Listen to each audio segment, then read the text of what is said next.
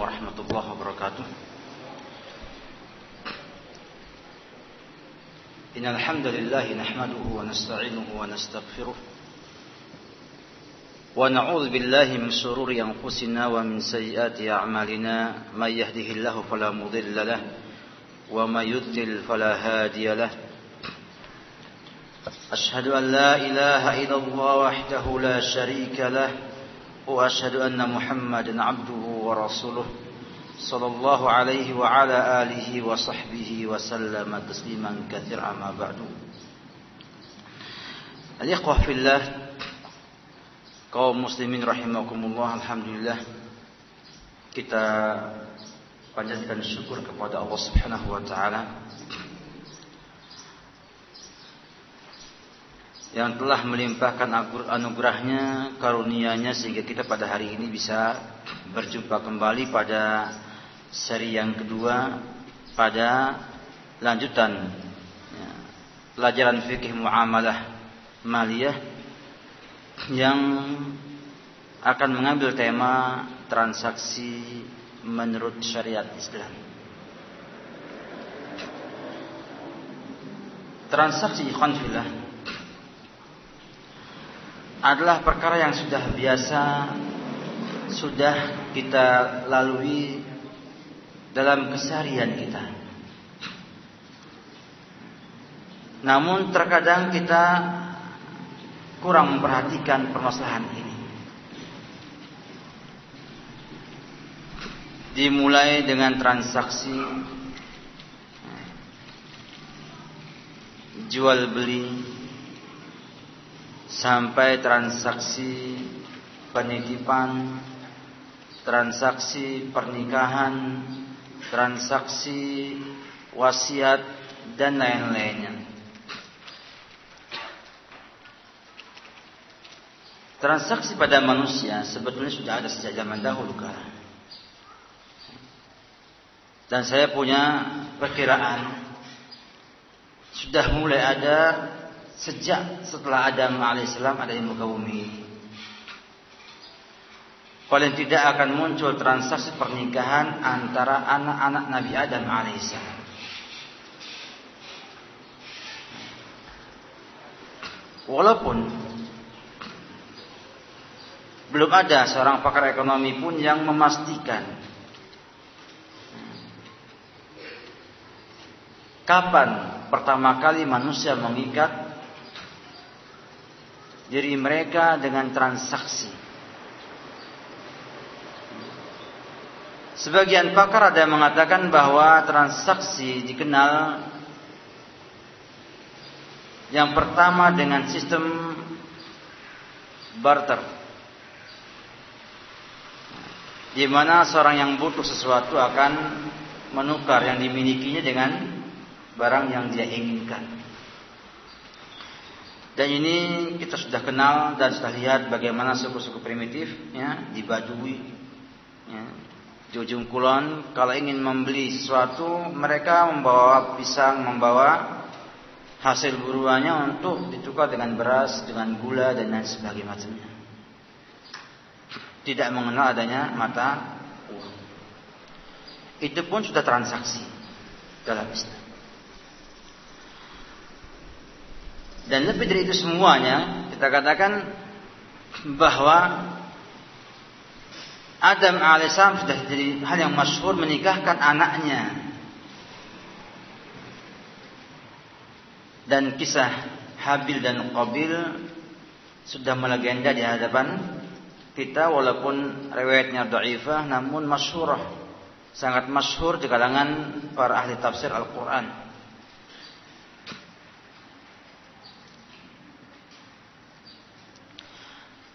Dari sana muncullah di sana adanya transaksi yang mengikat yang menjadi tanggung jawab pelaksanaannya di masa yang akan datang dengan pembayaran diat pembunuhan. Jadi barter kemudian muncul di sana ada namanya diat. Karena manusia emang sejak dahulu kala yasfakut dima. Senangnya menumpahkan darah sesamanya.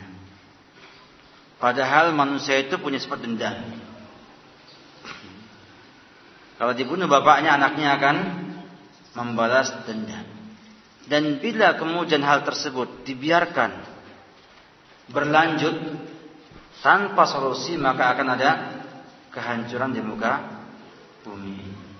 Maka manusia akhirnya berpikir bagaimana caranya supaya bisa ada tebusan bagi mereka yang terbunuh tanpa sengaja.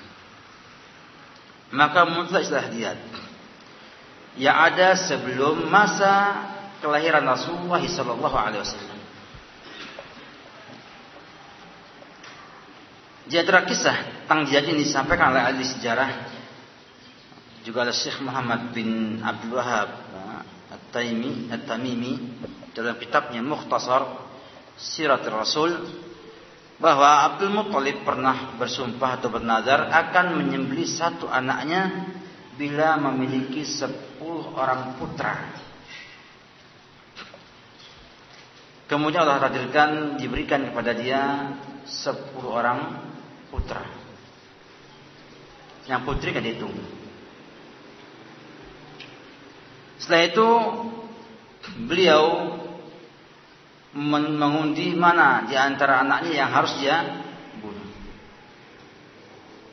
Jatuhlah kepada Abdullah bin Abdul Muttalib, bapaknya Rasulullah sallallahu alaihi wasallam. Dan beliau Abdul Muttalib ini berazam untuk melaksanakan hal tersebut. Kemudian kaum Quraisy menghalangi-halangi beliau. Karena Abdullah ini adalah putra terbaiknya Abdul Muttalib dan dikenal sebagai pemuda yang terkenal baik di kalangan kaum Quraisy. Sayang, pemuda baik dibunuh oleh orang tuanya hanya karena menaikkan nazarnya. Kemudian ada ide di kalangan mereka untuk menukar Abdullah dengan onta. Maka mereka membuat namanya undian dengan azlam dengan anak panah ya, antara onta dengan Abdullah. Awalnya dengan 10 onta. Dilemparlah itu siham tersebut yang muncul adalah Abdullah. Kemudian ditambah 20 muncul Abdullah lagi. Sampai 100 onta baru muncul onta. Maka berbahagialah kaum Quraisy dan akhirnya Abu Thalib membayar 100 ekor onta untuk ganti nyawanya Abdullah bin Abdul Muttalib tersebut. Dari situ bangsa Arab mengenal bahwa dia pembunuhan 100 ekor onta. Dan itu berlaku sampai hari ini dan ditetapkan sebagai hukum Islam oleh Rasulullah SAW dengan wahyunya Allah Subhanahu Wa Taala.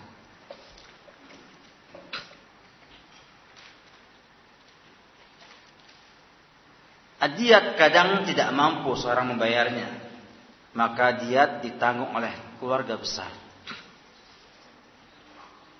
Diat ya, itu yang nanggung keluarga besar, sehingga ya, kabilah itu mengumpulkan uang untuk bisa menjadi jaminan bahwa orang tersebut bisa membayar diat tersebut dan mereka bersumbangan agar kumpul harga diat tersebut untuk dibayar oleh orang lain.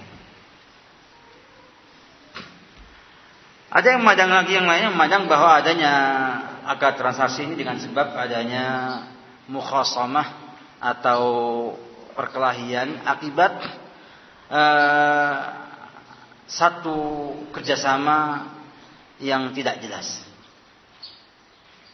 Sehingga muncullah adanya konsep membuat transaksi atau akad transaksi ya, dalam muamalah.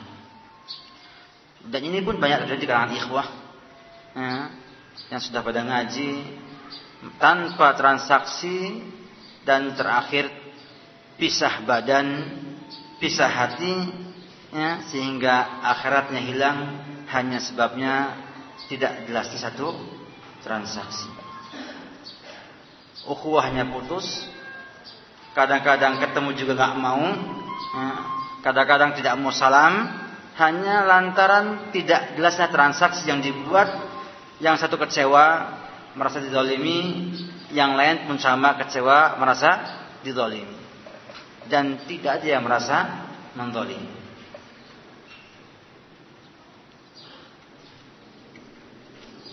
Dan ini terus berlanjut, berkembang sesuai dengan perkembangan manusia, perkembangan ilmu, perkembangan teknologi, peradaban sampai datang Islam yang membawa konsep akad transaksi jelas gamblang.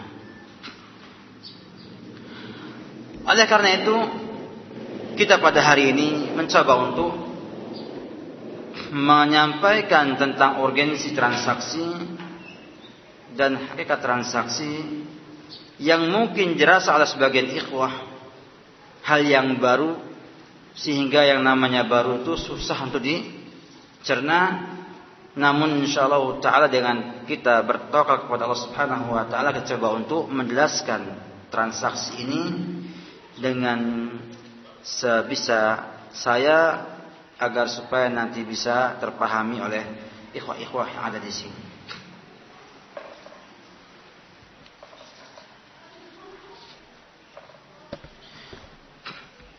Ikhwah fillah. Kita semua sudah maklum, sudah menyadari bahwa tidak ada seorang manusia pun dewasa ini yang bisa hidup sendiri. Semuanya akan membutuhkan orang lain. Kebutuhan ini tentunya akan memiliki konsekuensi akan menuntut kita mengadakan kerjasama dan hubungan antar manusia yang mestinya ada di sana satu aturan yang mengatur mereka agar supaya kerjasamanya bisa sesuai serasi dan pas. Maka di sini kita lihat Allah Subhanahu wa taala yang memudahkan kita dengan kemudahan yang banyak Allah mudahkan langit laut untuk kita seberangi. Ya. Allah mudahkan kita untuk bisa buat kapal. Allah anugerahkan kita dengan banyak sekali anugerah sampai menunjukkan semua yang ada di langit dan di bumi hanya untuk kepentingan manusia. Walladzi khalaqalakum ma fil ardi jami'an.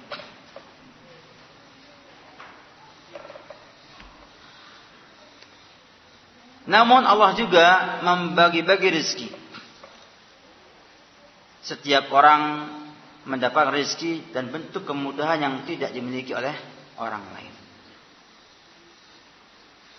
Dalam rangka agar supaya manusia saling berinteraksi, saling interaksi, saling kerjasama sehingga menumbuhkan kecintaan di hati mereka.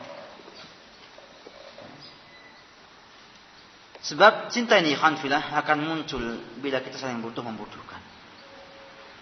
Hmm. Kata Ibnu Taimiyah rahimahullah taala bahwa cinta akan tumbuh pada manusia bila manusia itu merasa butuh kepada orang yang ia cintai tersebut. Oleh karena itu, bila kita ingin cinta kepada Allah, maka kita wajib ingat dan terus ingat bahwa kita sangat butuh kepada Allah Subhanahu wa taala dan meyakini bahwa semua kebutuhan kita hanya Allah yang mampu menunaikan dan menutupinya. Bila tidak, maka akan tipis cinta kita dan akan luntur cinta kita dan akan habis cinta kita kepada Allah Subhanahu wa taala. Demikian juga antar manusia. Baik suami istri, bila sang suami nggak putus sama istri sama sekali, maka akan hilang cintanya dan dia akan meninggalkan istrinya tersebut. Demikian juga wanita, apabila merasa tidak butuh dengan laki-laki, maka dia tidak akan mau ya, bersuami dan seterusnya. Namun Allah Subhanahu wa taala yang Maha Kuasa memberikan kepada kita takdir yang tidak mungkin ditolak oleh manusia bahwa manusia saling membutuhkan satu sama lainnya sesuai dengan kadar dan juga e, kondisi yang ada. Hal ini tentunya akan membuat kita untuk saling tukar saling menutupi kebutuhan yang ada. Sehingga tidak ada hari tanpa akad transaksi. Tanpa ada transaksi. Mesti tiap ada transaksi. Dan Islam mengatur semua dengan kaedah-kaedah yang jelas, ketentuan-ketentuan yang sangat gamblang sehingga orang yang paham Islam akan mendapatkan ternyata transaksi dalam Islam memiliki arti yang sangat penting dalam hal ini. Bisa dilihat karena transaksi itu membatasi hubungan antara dua pihak yang terlibat. Kalau dalam modal maka ada investor, ada pengelola.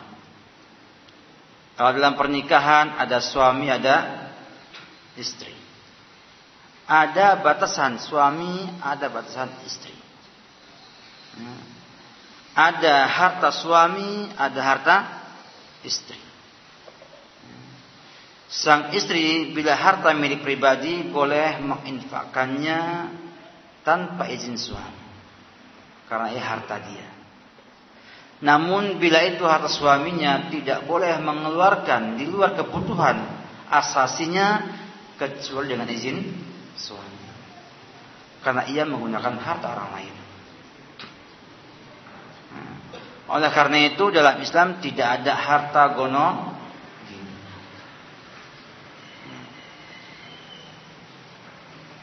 Karena hubungan ini terjadi dan Islam sudah mengatur mana harta istri, mana harta suami yang diatur dengan transaksi yang namanya akad pernikahan. Hanya kita kadang-kadang salah memahami kalau pernikahan namanya akad, kalau jual beli namanya transaksi, padahal sama. Padahal sama. Akad ya transaksi, ya. Transaksi ya, ya akad. Demikian juga transaksi ini akan mengikat hubungan yang terlibat dalam transaksi di masa sekarang dengan hubungan yang akan datang. Dan ini tampak kalau kita lihat dalam banyak transaksi yang ada, baik itu salam, ya, wasiat, ya, hutang piutang, gadai dan sebagainya. Ya, ini semua mengikat kedua belah pihak untuk terus berhubungan dalam waktu tertentu, bahkan ada yang sampai meninggal dunia. Sehingga penting untuk mengetahui ini sehingga kita mengetahui mana komitmen bersama. Ini adalah haknya si fulan, ini haknya si fulan. Ini kewajibannya fulan, ini kewajibannya si fulan. Sehingga sangat penting sekali ini dimiliki oleh kita semua. Oleh karena itu fikih Islam memuat rincian yang sangat jelas terhadap transaksi-transaksi tersebut. Semakin jelas rincian dan kecermatan dalam membuat transaksi, semakin besar kemungkinan hilangnya konflik. Saya berikan contoh ikhwan fillah satu masalah yang waqi'i bukan fiktif. Ya. Saya sempat ditanya oleh seorang ikhwah ada dua orang sahabat karib dan katanya sama-sama ngaji katanya yang laporan membuat kerjasama ya, usaha yang satu ini kebetulan orang kaya, punya modal banyak, yang satu nggak punya modal. Akhirnya bukalah toko. Nah, si pemilik modal menyerahkan toko kepada si fulan yang kedua A sama B ya, yang kepada si B untuk ngelolanya. Kemudian si B setiap bulan mengambil gaji atau bulanan dari si, si A. Setelah empat tahun lamanya, si A pengen memutuskan hubungan dan menjual aset yang ada. Maka si B mengatakan tidak bisa, saya punya hak dalam aset karena saya mengelola penuh usaha tersebut. Kata si A tidak, saya nggak mengasih aset karena itu adalah asetnya saya, saya karena saya modali. Yang si memandang sebagai mudharabah, si A memandang sebagai ijarah atau gaji gaji. Gimana memutuskannya? Ditanyakan ada nggak akad sebelumnya ketika awal perjanjian tidak ada karena sama-sama sikoh. Nah ini masalahnya. Sama-sama apa akhirnya Khanfullah? Asma B berpisah badan, berpisah hati, ya enggak? Sampai sekarang si B merasa didolimi, si A merasa tidak mendolimi.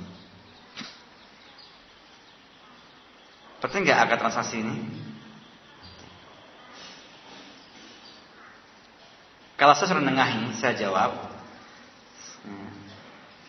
Al-ibrah bil haqiqah la bil mabani.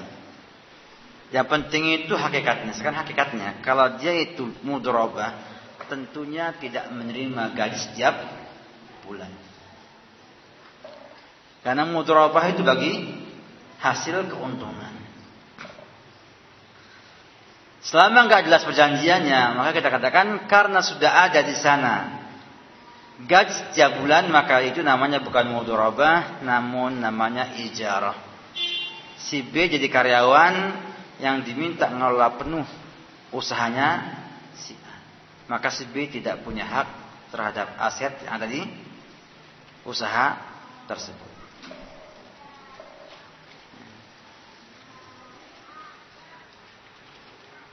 Jadi demikian kita lihat bahwa ternyata tidak mudah untuk e, bisa membuat orang itu lego ataupun apa namanya e, ter, apa namanya tidak ada konflik ya, karena dengan sebab tidak jelasnya transaksi. Maka semakin jelas rinciannya, semakin cermat dalam membuat transaksi akan semakin besar menghilangkan kemungkinan konflik antara dua pihak yang saling bertransaksi atau terikat dalam satu usaha kerja sama. Di sinilah tantangan seorang muslim untuk memberikan perhatian terhadap permasalahan transaksi. Oleh karena Allah mengatakan, Ya ayyuhalladzina amanu aufu bil uqud.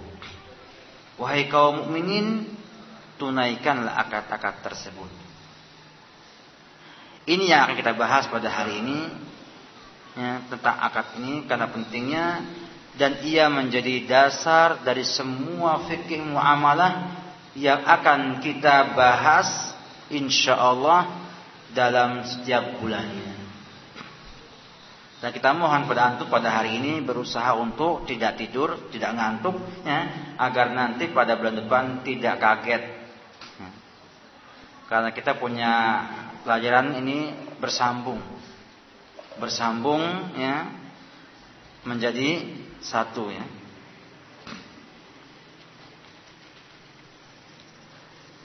Sebelum kita bicara banyak tentang transaksi, kita pengen atau ingin menyampaikan permasalahan apa itu transaksi. Transaksi ikhwan filah dalam bahasa Arabnya adalah akad. Dan dikenal juga dalam bahasa Indonesia dengan kontrak. Ada kontrak kerja, kontrak usaha. Ya. Dan biasanya orang yang bertransaksi, pelaku transaksi dinamakan transaktor. Biasanya pelaku transaksi dinamakan transaktor. Transaksi kalau kita meninjaunya kepada syariat maka kembali ke bahasa Arab. Ternyata transaksi dalam bahasa Arabnya adalah al-aqdu al-aqdu. Kata ulama, kata atau huruf ain, qaf, dal itu menunjukkan kata ikatan. Dinamakan i'tiqad. Ya, i'tiqad apa nama maksudnya? Ya, keyakinan lantaran hal tersebut mengikat hati kita untuk berbuat. Etikot itu mengikat hati kita untuk meyakini satu satu hal itu benar atau salah. Sehingga kata akdu ini kata ulama yang digunakan dalam bahasa untuk mengikat, bergabung, mengunci, menahan, ya, juga menyimpul kalau kita benang, ya, akada kalau benang simpulkan dan lain sebagainya. Dan ini kembali pada ikatan atau hubungan dua hal. Saya ringkas ya karena kita punya pembahasan yang cukup uh, penting namanya klasifikasi akad. Kemudian dalam secara syariat ini yang penting para ulama menggunakan kata akad dalam dua makna. Yang pertama makna umum. Makna umum.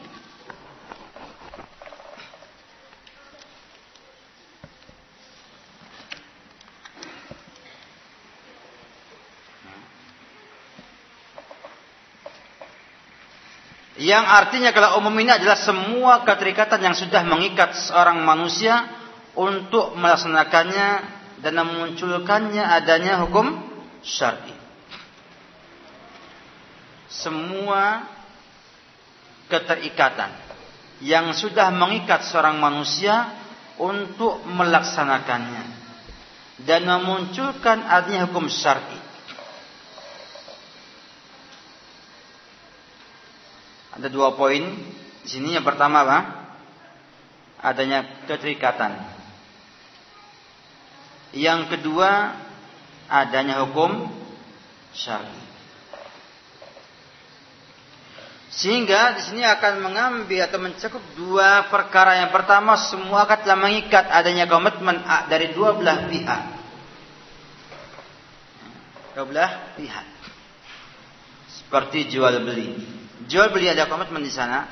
Penjual punya komitmen menyerahkan barangnya. Pembeli punya apa? Komitmen punya keterikatan untuk membayar dan mengambil barang tersebut. Saya menyewa pernikahan pun sama. Sang wali ya, punya ikatan untuk menyerahkan sang perempuan kepada laki-laki tersebut. Dan laki-laki pun terikat untuk menerima ya, penyerahan tersebut dan melaksanakan semua konsekuensi yang muncul dari kata-kata qabil tunikahaha wa tajwijaha bimahrin kada halan. Ini semua orang paham. Kemudian juga mencakup semua akad yang hanya mengikat adanya komitmen dari satu pihak saja. Dari yang satu pihak saja. Enggak dua pihak. Biasanya ini berhubungan dengan yang maha kuasa. Dengan Allah subhanahu wa ta'ala. Kita bersumpah maka kita mengikat diri kita untuk melaksanakan sumpah tersebut dan tidak mengikat Allah untuk menerima sumpah. Kita sumpah. Kalau kita melanggar, kita kena apa? Kafarah sumpah. Juga nazar. Juga talak. Talak ini antara laki dan perempuan, ini yang mengikat cuma satu, laki-laki saja. Sehingga kata laki-laki kepada istrinya, kamu saya talak, selesai. Pisah. Hmm. Talak satu. Ya. Perempuan itu mau tidak mau, jatuh bang, talak. Dia sepihak. Dia sepihak. Juga hadiah Hadiah hanya mengikat yang ngasih hadiah dan nerima hadiah bebas. Nerima ya boleh, enggak juga? Enggak apa-apa. Dan yang lain-lainnya. Ya. Sehingga Ibnu Taimiyah rahimahullah mengatakan sampai-sampai ya, akad perdamaian antara kaum muslimin dengan kafir pun termasuk akad.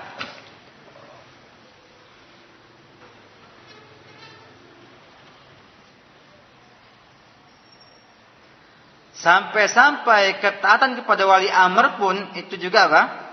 Akad. Transaksi. Ini makna umum. Namun yang biasanya dipakai oleh ahli fikih dan yang akan kita gunakan dalam kajian kita bukan yang makna umum, namun makna apa? khusus. Ya. Yang biar dikatakan transaksi atau akad langsung terpahami oleh banyak kita makna yang khusus ini.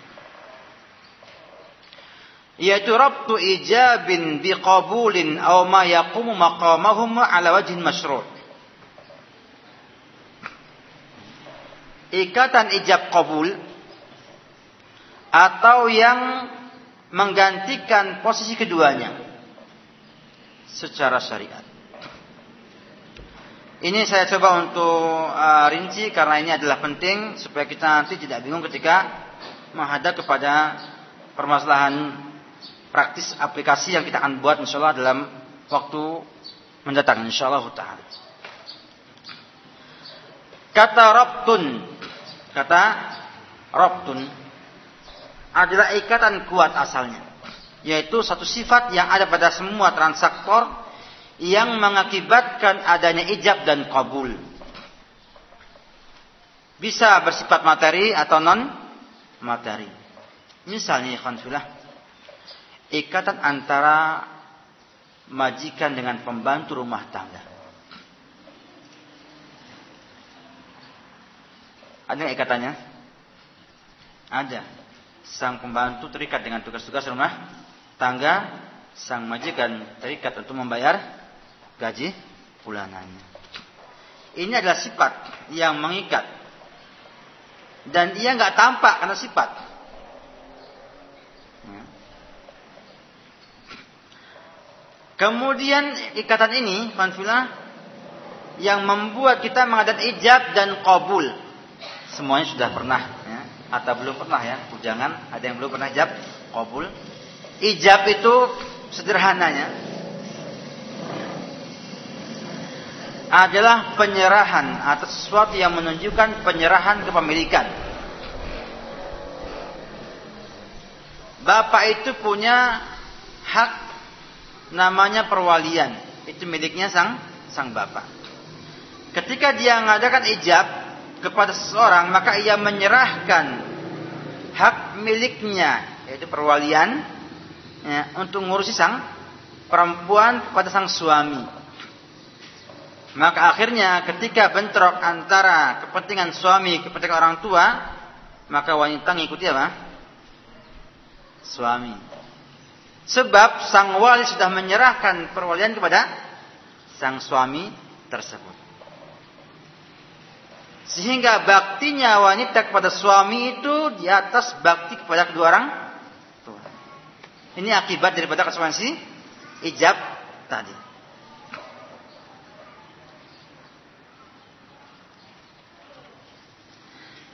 Kemudian kalau kita misalnya ijabnya adalah sebagai pemilik barang.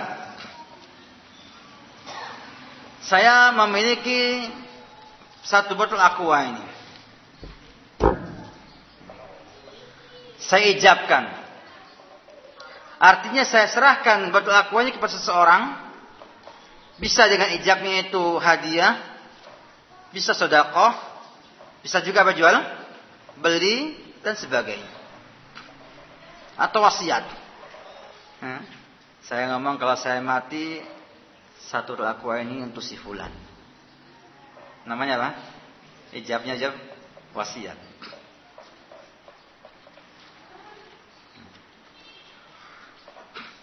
Baik. Saya sebagai penjual mengatakan saya jual minuman ini kepada saudara. Artinya apa? Saya mengijabi apa?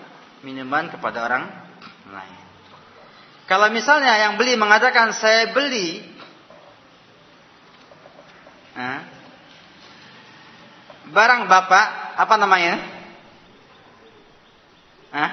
Ijab bukan? Hah? Nah, ini penting kita harus paham ya, Bapak Ibu semua, kita harus paham yaitu menurut definisi ini bukan apa? Ijab. Kenapa? Karena bukan penyerahan barang. Ini pentingnya fikih mualah jeli, ya. Harus apa? Jeli. Ya. Makanya banyak yang ngeluh, wah susah saat ngaji fikih muamalah karena ngaji sambil tidur. Sambil ngantuk, jadi nggak jeli, nggak bisa memahami tanpa kejelian. Ya. Ini pendapatnya jumhur ulama. Maka kalau saya katakan saya beli ya barang anda, itu bukan ijab kata mereka, namun kabul.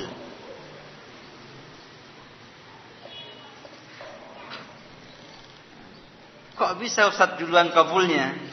Kita katakan itu namanya permintaan untuk dikabulkan oleh yang punya hak ijab. Kata jumhur ulama. Kata madhab Hanafiyah, ini yang paling gampang. Kata dia semua lafat yang diucapkan pertama kali untuk sesuatu transaksi namanya ijab, yang kedua namanya qabul. Maka dalam versinya Abu Hanifah saya meng, saya beli barangnya itu apa? Ijab. Ya. Yang punya barang namanya apa? Qabul. Paham ya? Jawab kabul ya? Antum mau ikut yang mana ini? Kira-kira sekarang ini? Hah? Jumhur aja ya? Saya Abu Hanifah aja Pak. ya. Boleh ikut jumhur, ikut Abu Hanifah sama saja. Hah? Sama saja karena konsekuensinya tidak jauh berbeda. Hanya bentuk uh, dekor kalau bahasanya dekorasi saja. Ya. Hanya birokrasi saja. Hakikatnya sama. Ya.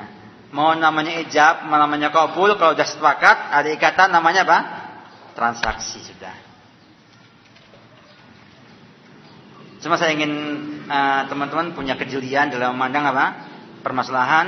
Kalau nanti kalau nggak jeli, nanti banyak dibohongi, banyak terbohongi ketimbang sadar kalau dibohongi oleh orang lain. Kemudian ma yaqumu maqamahuma.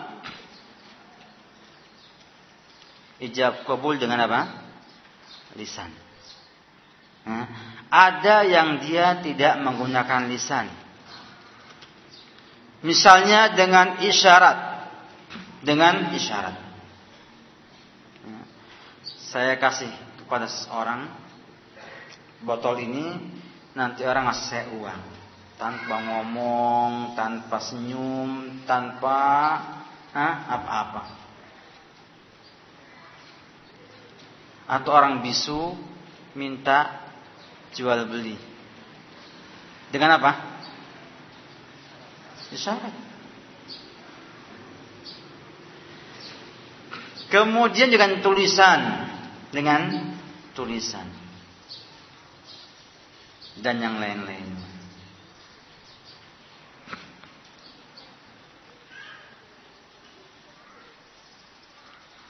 ada ikatan terakhir ala wajhin masru' harus yang sesuai dengan batasan syariat. Ijab kabul yang melanggar syariat maka tidak sah.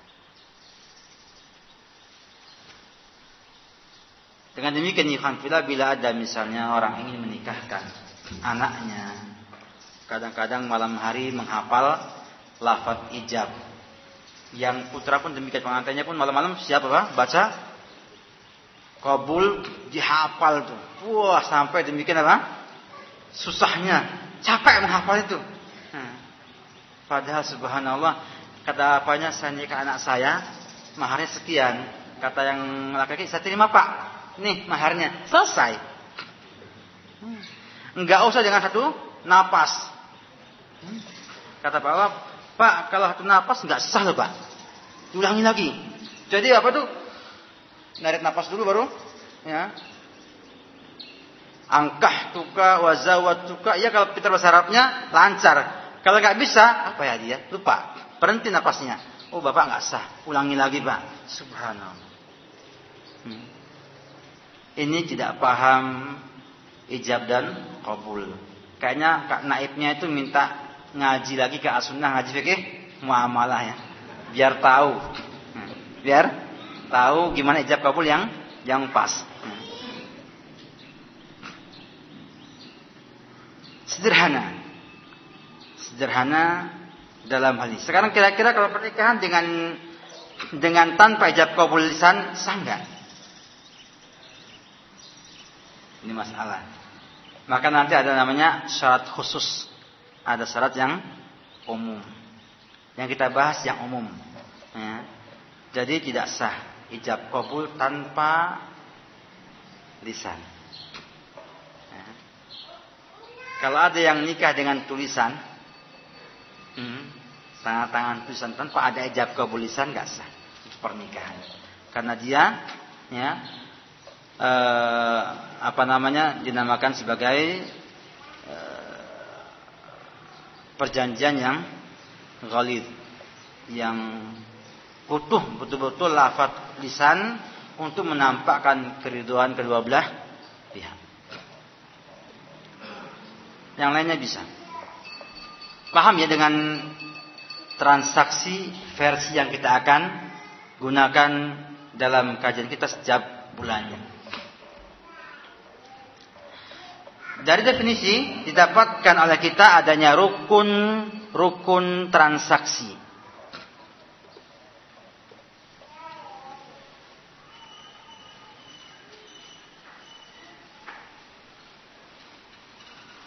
Ada tiga rukun.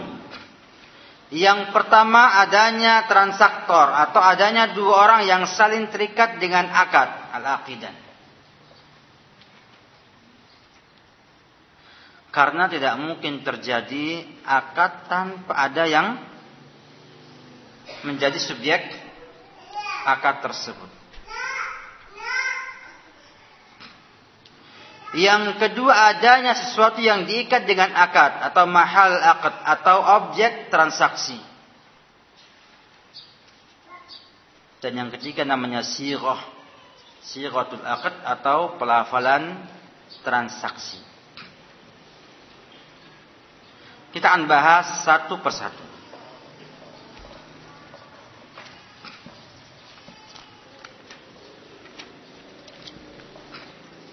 Yang pertama ya Khanfulah, tolong semua gambarannya jangan jual beli, ya. tapi lebih umum sifatnya, ya. umum sifatnya. Ini kita cukup susah untuk menyampaikan masalahnya ini karena banyak keluhan Ustaz terlalu tinggi materinya katanya. Bahwa kita harus memahami ini akad ini menyangkut semua jenis transaksi. Baik jual beli, pernikahan, dan yang lain-lainnya. Adanya pelaku transaksi. Kalau jual beli ada penjual ada pembeli. Pernikah ada wali ada pengantin putra. Mempelai putra. Dalam wasiat ada yang mewasiatkan dan ada yang diwasiatkan orang. Dan demikian seterusnya. Hadiah ada yang menghadiahi ada yang di, dihadiahi. Sedekah ada yang ada yang menerima sedekah. Pelaku transaksi itu diwajibkan adanya tiga perkara atau tiga syarat.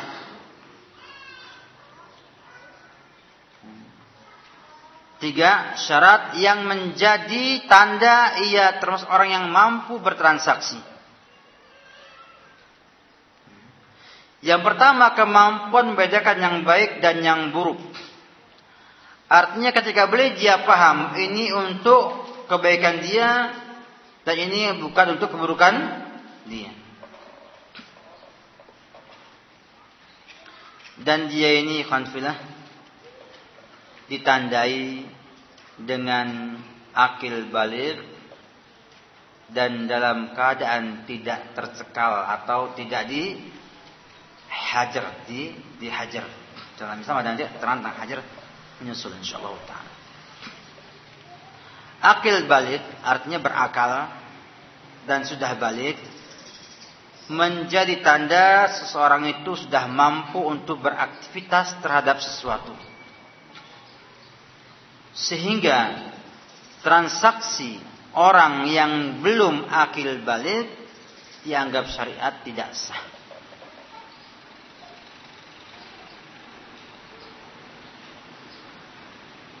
Transaksi orang gila tidak sah. Transaksi anak kecil tidak sah juga.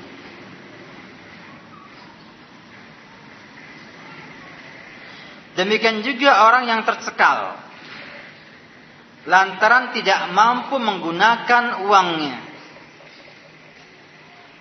Tercekal ada dua kemungkinan. Yang pertama dicekal karena maslahat dirinya sendiri. Yang kedua tercekal karena maslahat orang lain. Nanti akan sampai pada pembahasan di uh, Babul Hajar dalam jawab ini insyaallah taala. Yang pertama tercekal karena kepentingan dirinya seperti orang idiot. Orang apa? Idiot. Ya. Tidak boleh transaksi lantaran kalau transaksi dia akan dirugikan. Dibohongi gampang. Hmm. Kayak anak kecil itu, anak kecil ya, ngasih uang lima ribu sama tukang hmm, cilok, kasih sama dia dua dua tusuk, ya, kemudian bu, pulang, ya, nggak minta apa, sisa kata yang tukang tukangnya sudah nih, ha, sudah harganya segitu, pergi dia. Maka anak kecil nggak boleh bertransaksi. Ada yang tanya Ustaz gimana kalau mau beli aja harus orang tua yang beli? Yang beli. Ya, masyakoh enggak? Masyakoh betul masyakoh tuh susah. Makanya para ulama akhirnya yang mutakhirin mengatakan bila dalam masalah yang sepele, yang sepele dan sudah sering ya, dilakukan maka itu diperbolehkan. Jadi kalau anak kecil beli cilok itu kan kalau kita kehilangan uang seribu rupiah nyari nggak kita?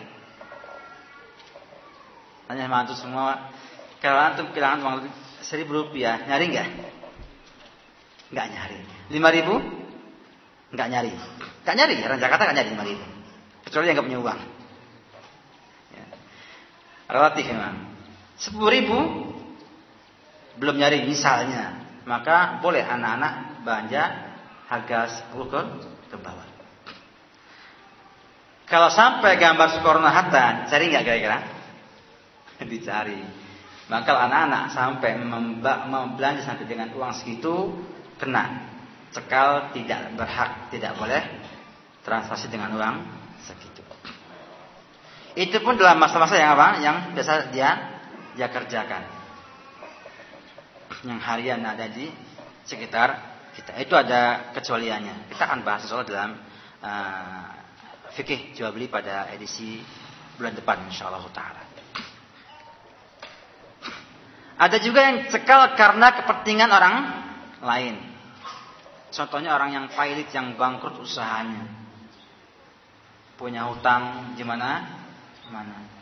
Maka ia dilarang beraktivitas dengan hartanya untuk maslahat orang yang diutang, yang dihutangi oleh olehnya. Misalnya si A ini bangkrut, punya utang sama A sama B, C, D, uang semua. Dia punya barang, kalau ia jual sama dia, ya enggak.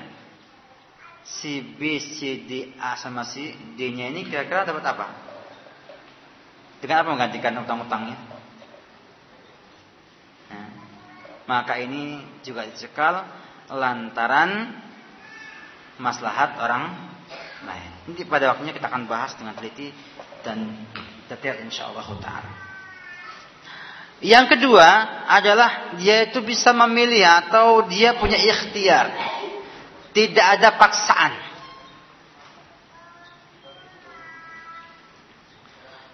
Maka semua bentuk transaksi dengan paksaan dianggap tidak sah. Sehingga pernikahan dengan paksaan bila sang perempuan komplain mengatakan saya tadi Pak dinikahkannya karena terpaksa dan sekarang saya mau gagalkan pernikahan. Boleh. Ya, boleh. Walaupun sudah ijab kabul. Makanya para kawa ketika menikahkan tanya dulu, ya, Mbak misalnya atau adek, ini nikahnya dipasangkan enggak? Baru dia menikahkan. Untuk menghindari adanya hal-hal yang tidak diinginkan. Jadi kalau gitu Siti Nurbaya bisa gagal adalah pernikahan dengan Datuk Maringgi. Harusnya. Ya. Tapi karena yang buat adalah uh, marah Rusli ya. Jadi akhirnya nggak ada yang komplain ya. Jadi tidak ada dalam Islam maksakan orang untuk berbuat yang tidak dia inginkan. Ada pengecualiannya. Dalam jual beli ada pengecualiannya nanti. Yaitu orang yang punya hutang dan punya barang gade maka pengadilan bisa memaksa pemilik gadai tersebut, milik uang tersebut, yang hutang tersebut menjual barangnya menggantikan utang yang ia miliki. Mau tidak mau. Dipaksa. Dipaksa ini dibolehkan karena maslahat orang lain.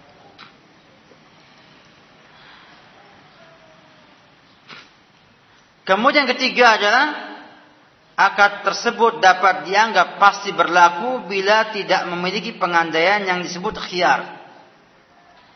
Hak pilih. Misalnya yang gampang adalah kita jual beli. Jual beli itu selama belum pisah transaksinya, belum pisah dari majelis transaksinya maka tidak dianggap sempurna transaksinya. Ya.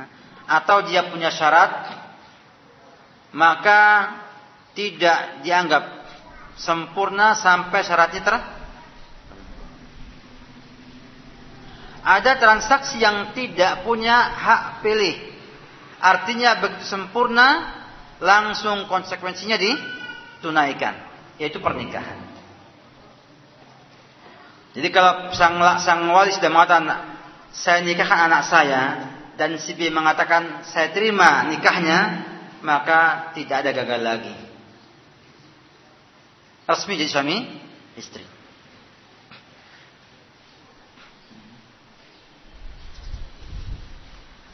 Lain dengan apa? Jual beli. Saya jual, saya terima, kemudian nggak jadilah. Boleh. Kayak antum di supermarket ya, setelah dihitung uangnya uangnya kurang, Pak nggak jadi Pak yang ini Pak. Nah, dibolehkan. Kenapa? Masih satu majlis.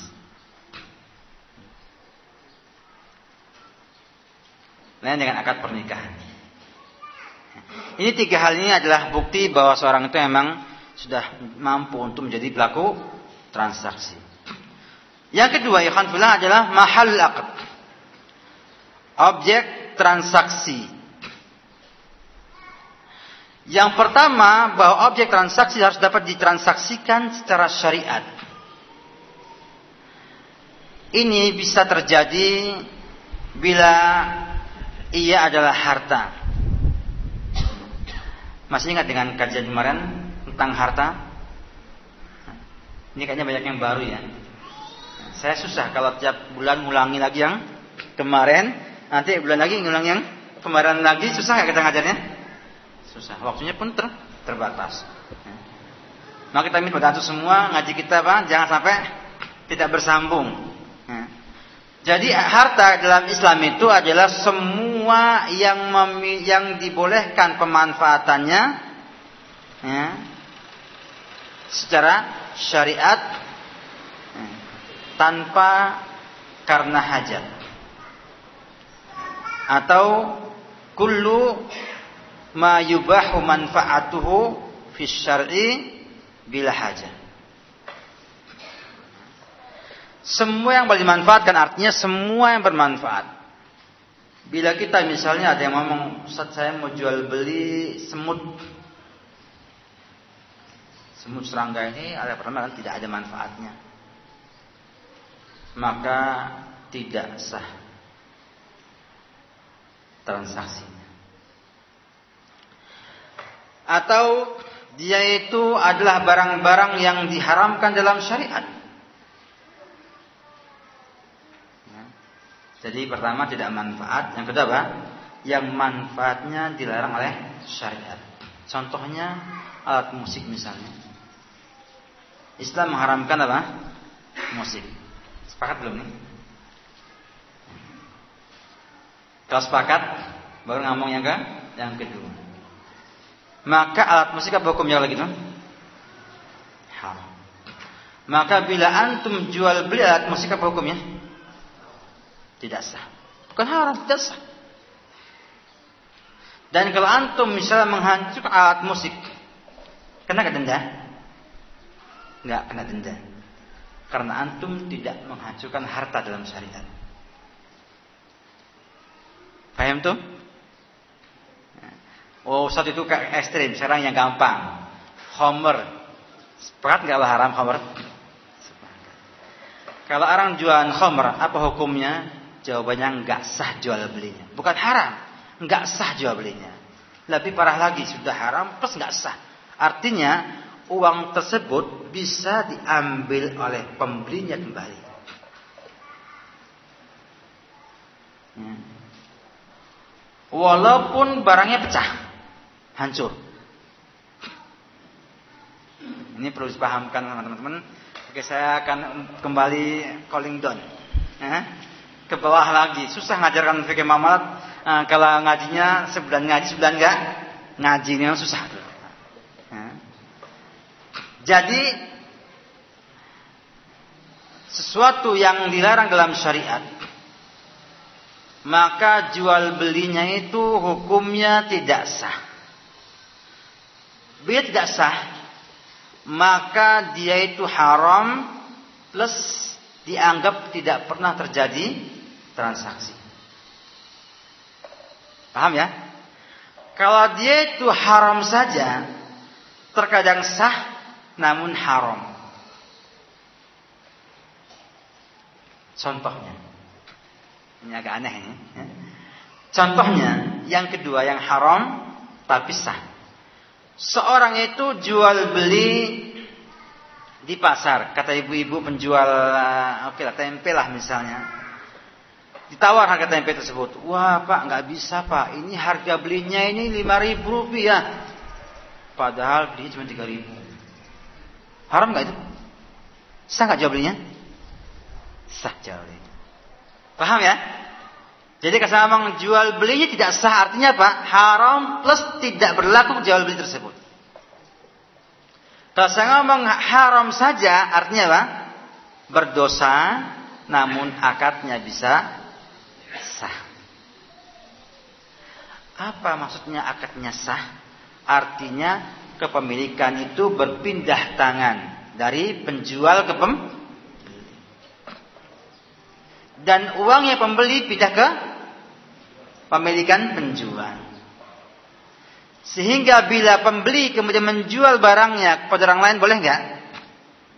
Boleh karena dia beraktivitas pada barang miliknya sendiri.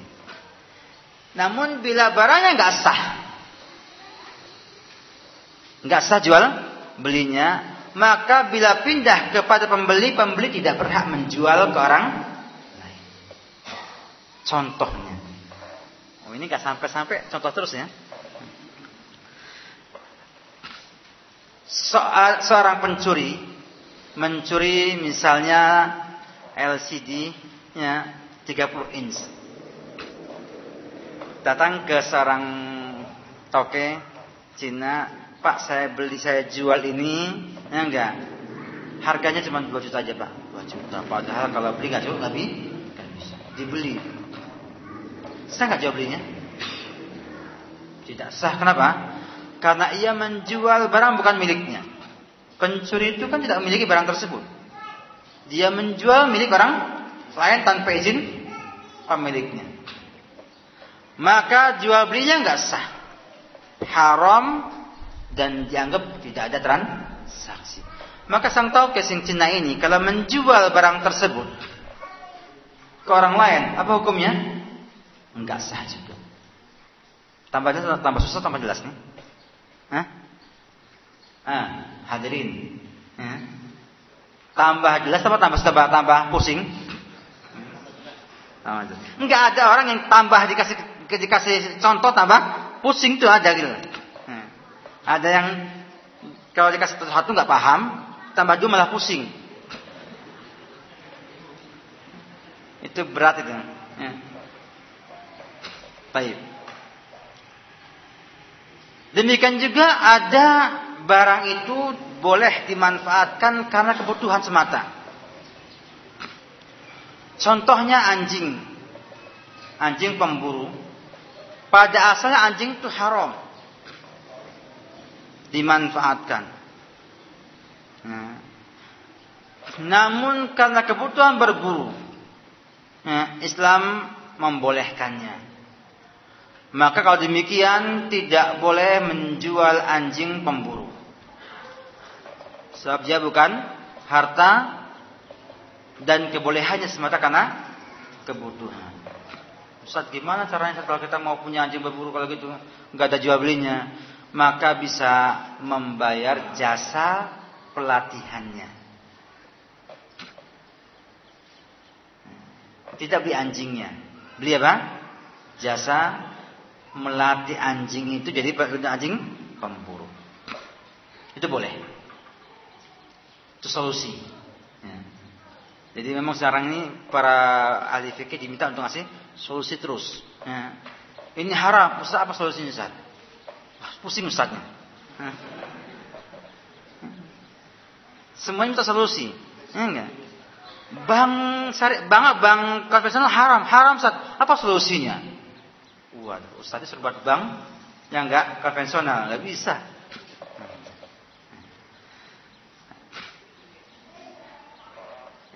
Ini paham ya harta ya? Nah, barang yang bukan harta maka tidak boleh ditransaksikan dalam Islam. Ada masalah Ustaz sekarang cacing Ustaz. Gimana hukumnya tanya sama kita? Hak, hak cacing itu ada nggak pengharamannya? Dimanfaatkan? Oh nggak ada. Yang ada ulama ada mengharamkan cacing untuk dimakan karena menji menjijikkan. Ada. Nah, tapi bukan kesepakatan para ulama. Rasulullah tidak pernah mengharamkan cacing secara nas. Gimana kalau dipakai untuk kosmetik? Bukan untuk diminum. Oh, boleh misalnya. Boleh. Manfaat gak manfaat? Kalau kita dia apa? Harta. Maka boleh jual beli cacing untuk apa? alat kos terus begitu semuanya begitu jadi antum nanti lihat bahwa kita ngaji semuanya ada jalurnya ada jalurnya kalau antum biasa main komputer ada processnya yes no yes no yes no yes no yes no sampai apa ada ha hasilnya jadi mohon maaf pada antum saya kebetulan dulu orang teknik ya orang teknik dan penggemar matematika jadi nanti kalau ngajar kayak matematika jangan di ya, disalahkan ya karena orang biasanya punya punya apa punya seni sendiri ya enggak sesuai dengan hobi yang dia miliki. Demikian juga bila misalnya uh, barang tersebut barang yang diharamkan dalam syariat Islam. Di babi, ya. kucing ya, diharamkan. Sehingga bila ada yang mengatakan Ustaz ada orang mau beli kucing dalam karung. Kata kita di luar karung haram, kalau dalam lebih haram lagi. Baik. Yang kedua, objek transaksi harus ada yang harus ada ketika transaksi. Adanya dua kemungkinan. Ada ada barangnya di alam nyata dilihat langsung, ada ada di pemilikan sang penjual. Saya misalnya mau menjual mobil, nggak mungkin mobil dibawa dari rumah ke lokasi akad misalnya. Ya, tapi dipastikan itu ada dan miliknya kalau kita menjual uh, barang yang tidak ada, tidak sah. Seperti misalnya ada orang mau membeli janin sapi.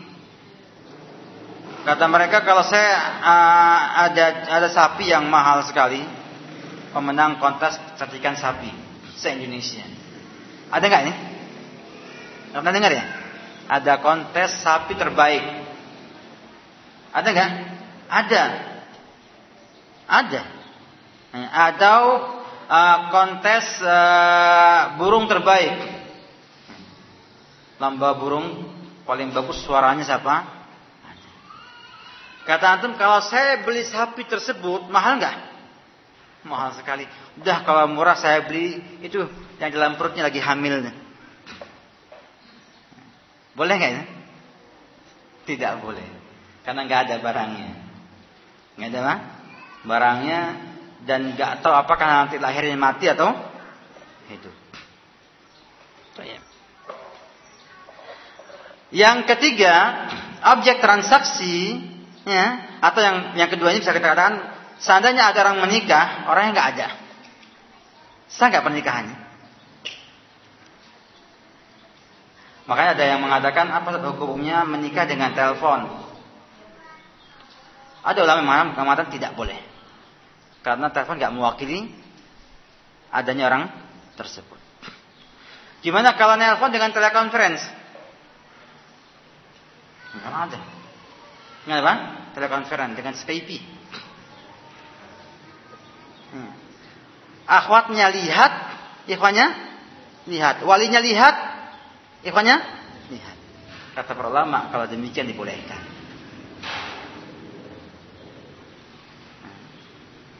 Karena orangnya ada tampak orangnya. Makanya sekarang gampang orang di Saudi Arabia kalau menikah orang saya gampang buat aja Skype langsung bisa lah. Baik. Yang ketiga, objek transaksi dapat diserah terimakan. Ya, tidak sah menjual barang yang tidak ada. Atau ada tapi tidak bisa diserah terimakan. Zaman dulu ada, zaman dulu ya, istilah jual beli Jamal Syarid. Ya. Jual beli onta yang kabur. Aneh, iya. Ada, jadi pemilik onta mengatakan onta saya ini lagi minggat nih. Ya enggak. Saya jual harga murah. Kalau mau silahkan. Nanti kalau dapatkan ontanya milik kamu. Dan onta itu biasanya kembali. Biasanya kembali ke pemiliknya. Makanya kita dilarang menangkap onta. Karena ia punya pemilik.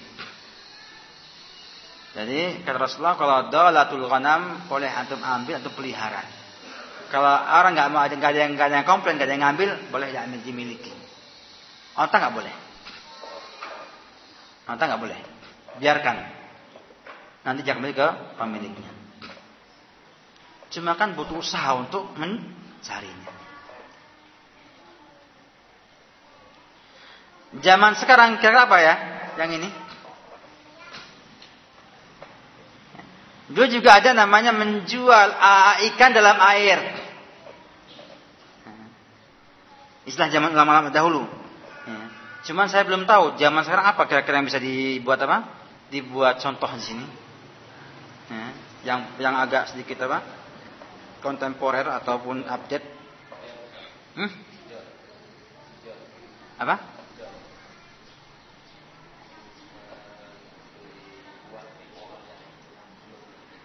Oh lain, lain, lain. Ya, kalau membeli buah di pohonnya ada po ada buahnya enggak masalah. Karena mampu diserah terimakan. Petik aja yang masih muda bisa. Nanti kita bahas dalam ada ada namanya jual beli usul wasimar ada kita akan bahas insyaallah dalam waktunya. Saya belum dapatkan uh, contoh yang praktis di Indonesia di negara kita, namun yang ada di buku-buku fikih adalah tadi menjual burung yang sedang dia punya burung darah nih. Ya, terbang. Kata dia burung itu ambil. Hah? harganya sekian.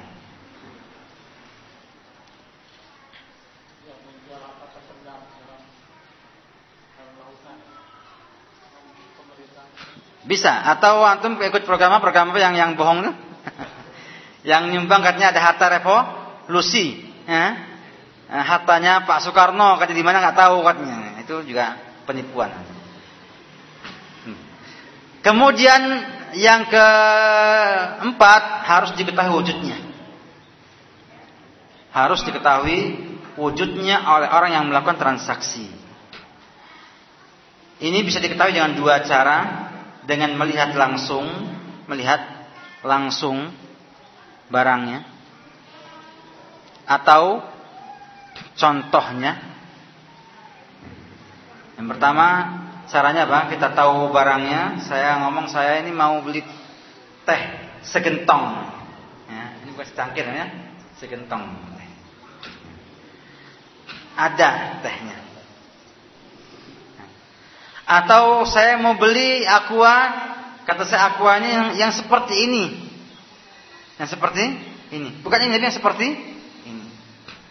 Ada yang kedua dengan cara disifatkan barangnya merek mobilnya Honda eh, dengan jenis Jazz tahun 2000, 2009 dengan spek begini, begini dan begitu. Terbayang oleh kita barangnya tersebut. Ini juga dibolehkan. Saya mohon maaf karena kita masih membahas apa banyak jual beli contohnya karena memang ini yang paling gampang dicerna. Kadang lainnya kayaknya agak susah. Kalau saya bawa ke wasiat, bawa ke yang lebih lagi yang antum jarang dengar, takut tambah bingung. Padahal tujuannya bukan jual beli, namun saya contohkan untuk supaya tahu gambaran bagaimana uh, ini. Yang ketiga pelafalan. Pelafalan atau transaksi. Ya, pelafalan transaksi. Ada dua cara. Ada sirah qauliyah ijab kabul, ada sirah fi'liyah. Yang ijab kabul ini punya syarat. Punya syarat. Yang pertama ijab harus sesuai dengan kabul dalam ukuran kriteria pembayar dan tempo. Dalam pernikahan juga demikian ijab kabul harus sama. Kalau sang wali mengatakan saya nikahkan istri saya namanya fulanah, ya, misalnya namanya Anita, Kemudian kata sang laki-laki, ya saya saya terima nikahnya dengan apa yang namanya Ina. Ya. Boleh nggak itu? Sah nggak itu? Nggak sah. Kenapa nggak sah? Yang diserahkan sama yang diterima apa ya? Berbeda. Nah, ya. Sama dengan kita itu uh, jual beli, saya jual laptop saya ini 5 juta, ya saya terima dengan 4 juta setengah kata yang yang beli. Apa jawab kita? Nggak sah. Harus sama ijab dan dan kabulnya. Kemudian bersambungnya ijab kabul yang dapat diwujudkan dengan adanya satu majlis. Ijab kabulnya itu wajib bersambung, enggak putus. Enggak putus. Ini pada umumnya demikian kecuali ada tiga. Tiga akad ini tidak disyaratkan bersambungnya ijab dan kabul. Yang pertama wasiat. Wasiat ini namanya pesan orang hidup untuk setelah meninggal dunia. Bukan wasiat yang kayak kita kita ketahui ya, pesen, bukan. Ini wasiat dalam pengertian apa? Orang yang mau meninggal itu membuat surat ya untuk ditunaikan setelah dia meninggal dunia. Saya wasiat kalau saya meninggal dunia ini saya serahkan ke perpustakaan as-sunnah misalnya. Misalnya.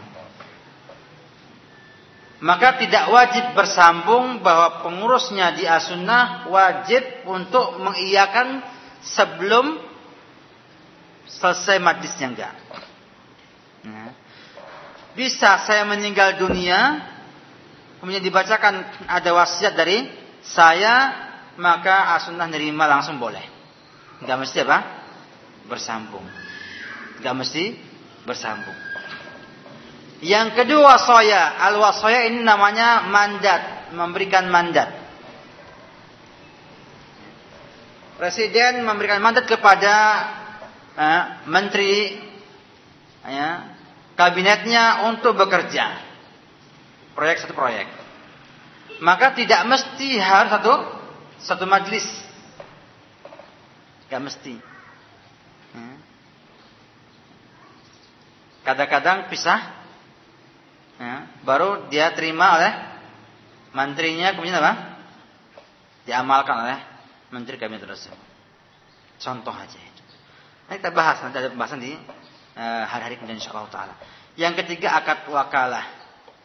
Akad wakalah atau perwakilan atau agen ya ini tidak mesti harus bersambung ijab kabulnya dalam satu majlis. Misalnya saya tawarkan antum, ini saya mau jadikan kamu sebagai agen saya. Kata saya nanti, saya mikir dulu. Besoknya ngomong, saya terima. Boleh nggak? Boleh. Karena tidak disyaratkan bersambung ijab kabul. Lain dengan jual beli. Kalau ngomong jual beli ini saya jual hari ini, besok ngomong iya, nggak sah. Harus baru lagi akad jual beli. Kemudian tak ini pelengkap aja tidak selingi jeda yang panjang yang menunjukkan ketidakinginan salah satu pihak.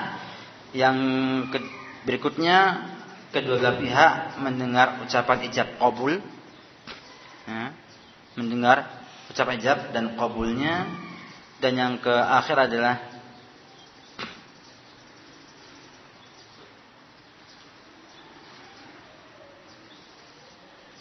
bahwa hal yang menjadi penyebab adanya ijab kabul tetap ada hingga terjadinya kabul dari pihak kedua.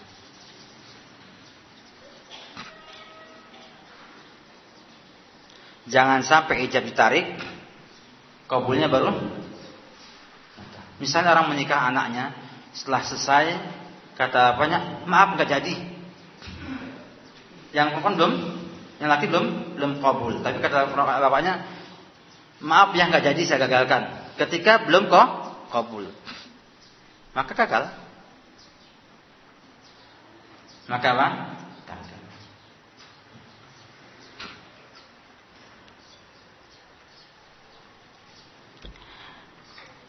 Ada yang kedua sirah fi'liyah ini yang kita sering adakan. Yang sirah fi'liyah ini sering kita adakan. Pembantu rumah tangga datang juga kadang-kadang nggak ada akad ijab kabulnya nggak ada makna kamu jadi pembantu rumah tangga saya saya jadi majikannya nggak ada datang langsung aja kerja ya, langsung digaji ya. Ya. untuk pernikahan nggak boleh nggak boleh orang datang laki-laki perempuan ketemu hubungan suami istri langsung jadi pernikahan nggak boleh Nggak boleh kalau pernikahan. Kalau jual beli boleh. Antum datang ke mall beli barang, ada nggak ngomong, Pak saya beli barang ini dengan harga sekian. Kata yang jual, ya saya terima. Bayangkan antum di supermarket lagi antri, tanggal muda, ramai orang beli barang, ya enggak. Antum bawa beli 20 item barang. Jangan ngomong sama kasirnya, Pak, Bu, Mbak atau Mas, ini saya beli barangnya sabun harga sekian. Kata dia, oke okay, saya terima belinya. Ini gula sekian, saya beli. Terus sampai dibacakan 20 item. Apa kata yang belakang? dimarahi. Ya. Biasanya apa cukup dengan membawa barangnya, dihitung sama kasirnya, sekian pak dibayar, langsung apa? Ngelayar pergi. Demikian juga yang punya kartu visa atau kartu kredit terlepas dari haram halalnya saya nggak belum baca belum bicara hal haramnya itu semua ya. Pun demikian tinggal gosokkan apa? Kartu ke mesinnya ses ya enggak sudah dibayar pak. Tanpa ada apa? Ijab kabul sama sekali. Ini juga dibolehkan sistem seperti itu tinggal apakah kartu uh, itu haram atau halal itu pembahasannya menyusul pada waktunya insyaallah taala Demikian juga kalau antum ke airport Cengkareng nanti ada beli kopi dengan uang lima ribu rupiah, eh, nggak ada pedagangnya, nggak ada penjualnya. Kalau antum wajib pakai jab kabul gimana coba? Asik lima ribu rupiah, eh, pencet pencet coklatnya keluar, coklatnya tinggal ngambil apa? Cangkir coklatnya itu. Kalau jab kabul gimana? Eh mesin, ya, saya beli Hah? Kopinya dengan harga lima ribu rupiah. Kata mesinnya, iya saya terima. Larian itu mesti. Ini kemudahan Islam. Dan kalau antum mengikuti madhab syafi'iyah, haram. Enggak boleh. Wajib ijab kabul. Susah enggak? Makanya jangan aku bermadhab syafi'i. Ya. Ngaku lah bermadhab salafi. Itu enak, salafi enak. Pas Syafi'i pas ya kita pakai Syafi'inya. Pas Hambali ya pakai Hambalinya enak kita. Enggak terikat sama sekali kan dengan orang.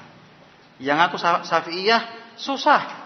Mau penakat Pak saya madzhab Syafi'iyah harus saja kabul. Ya. Ini saya beli sekian Pak. Oke. Okay. Oke. Okay. Dimarahi orang se seperti maka hanya karena apa? Amalkan hukum fikih yang mar yang marji, bukan yang marji. Waktunya masya Allah cukup uh, cukup cepat. Ya. Kalau dipercepat juga nggak paham. Maka kita tak lanjut kepada permasalahan klasifikasi akad. Ini cukup penting sekali karena nanti akan tampak di sana eh, permasalahan-permasalahan yang kita hadapi itu ada dalam akad-akad ini semuanya.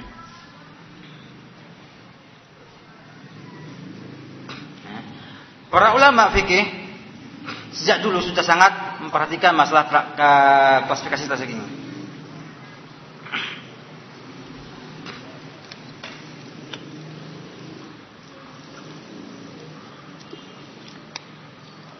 Apa faedah yang bisa kita dapatkan ketika kita mengenal klasifikasi transaksi? Artinya ini jenisnya, ini jenisnya, ini jen, jenisnya adalah untuk mengetahui hakikat transaksi tersebut. Kalau sudah paham hakikat transaksinya, akan paham juga apa? Hukum hukumnya. Karena banyak transaksi yang tidak ada nas dalam Al-Quran dan Sunnah. Namun dengan diketahui ini masuk dalam kelompok mana, nanti ketemu hukum hukumnya. Karena Islam tidak pernah membedakan yang serupa dan menyamakan yang berbeda. Demikian kata Ibnu Qayyim rahimahullah taala, syariat tidak pernah membedakan yang serupa dan menyamakan yang beda. Ada sepuluh sudut pandang mengenai klasifikasi ini. Yang pertama adalah klasifikasi transaksi dari segi hukum syariat. Ada yang wajib, ada yang sunnah, ada yang mubah, ada yang makruh, ada yang haram. Yang wajib ini banyak saya ambil contoh saja yang sempat juga saya ditanya oleh seorang ustadz saya punya kawan sudah pacaran, semua sudah dikerjakan kecuali hubungan suami istri. Yang belum hanya itu satu. Apa hukum nikahnya? Kasih hukum transaksi nikahnya adalah wajib. Dan orang tuanya segera menikahkannya. Bila tidak, jangan-jangan nanti keburu jebol benteng terakhirnya, ya enggak? Sehingga nanti punya anak di luar nikah. Karena kalau sudah berzina sekali, maka ditunggu sampai head. Kalau sampai head kemudian nggak head head, ditunggu sampai keluar janin janin. Ini penting untuk disampaikan pada untuk semua karena Indonesia ini masya Allah ya musibahnya demikian e, banyaknya sehingga orang tidak lagi memikirkan tentang akibat buruk daripada dosa yang dia kerjakan. Orang sudah berzina, maka tidak boleh menikah sampai terbukti tidak punya janin di perutnya. Baru kemudian tobat dan dinikahkan. Bila sampai janinnya maka khilaf ulama khilaf yang banyak sekali ya. Ibnu Qayyim Ibnu Qayyim Taimiyah merajikan kewajiban taubat dan menunggu sampai lahirnya sang bayi. Ini pendapatnya Ibnu Qayyim dan juga Ibnu Taimiyah rahimahullah taala. Ada yang mengatakan bahwa sah pernikahannya ya, dengan syarat tidak digauli lagi sampai lah lahir. Dan ada yang mengatakan sah bebas saja. Namun anaknya anak zina. Jadi akadnya adalah wajib. Yang kedua yang sunnah ini seperti meminjamkan uang, hukumnya sunnah. Yang mubah jual beli biasa, yang makruh seperti menjual anggur kepada orang yang masih terluka, apakah ia akan membuatnya menjadi minum keras atau tidak? yang akad haram itu menjual anggur ya, kepada orang yang pasti membuatnya untuk khamr. Sama-sama jual anggurnya. Kalau jual anggurnya di pasar hukumnya apa? Mubah. Kalau jual anggurnya kepada orang yang ada kemungkinan membuat khamr, hukumnya makruh. Dan bila jelas yang akan beli adalah pemilik ataupun membuat di khamr, pabrik khamr misalnya, maka hukumnya apa? Haram.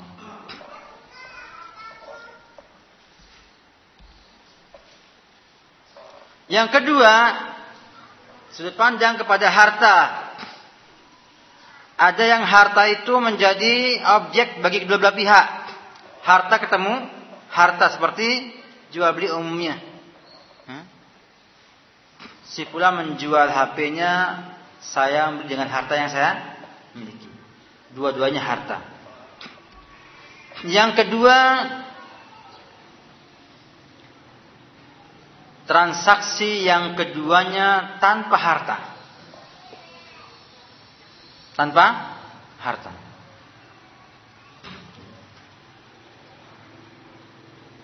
Seperti transaksi wasiat. Eh, atau sponsorship bisa tanpa harta.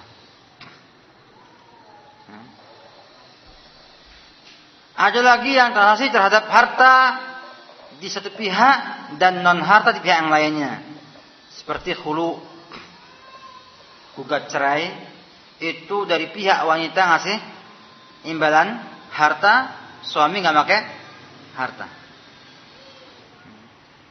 Demikian juga jizyah orang kafir ya, ngasih uang upeti kepada kaum muslimin dan lainnya. Ada lagi yang dia permanen dan yang non permanen. Ada lazim, ada jaiz. Yang pertama akdul lazim atau transaksi permanen dari kedua belah pihak. Yaitu transaksi yang terjadi di mana masing-masing dari kedua pihak tidak mampu membatalkan transaksi tersebut tanpa kerelaan pihak lainnya. Ya. Jadi ketika sempurna akad maka konsekuensinya apa langsung terjadi. Jual beli saya punya HP, yang hatinya punya apa? Uang. Saya mau HP saya jual. Kata yang yang membeli saya beli ini uangnya. Saya ambil lah langsung apa? Barangnya apa? Milik dan saya nggak mampu menggagalkan kecuali bila pembelinya apa? Memaafkan. Pak saya gagalkan kata pembelinya, nggak mau nggak jadi. Tapi kalau katanya nggak apa, saya maafkan lah untuk, untuk dikembalikan, maka jadi dikem, dikembalikan. Ini lazim. Ya. Yang kedua akad jais, akad jais. Yaitu yang non permanen. Yaitu transaksi yang salah satu pihak bisa menggagalkan transaksi ketika ia kehendaki.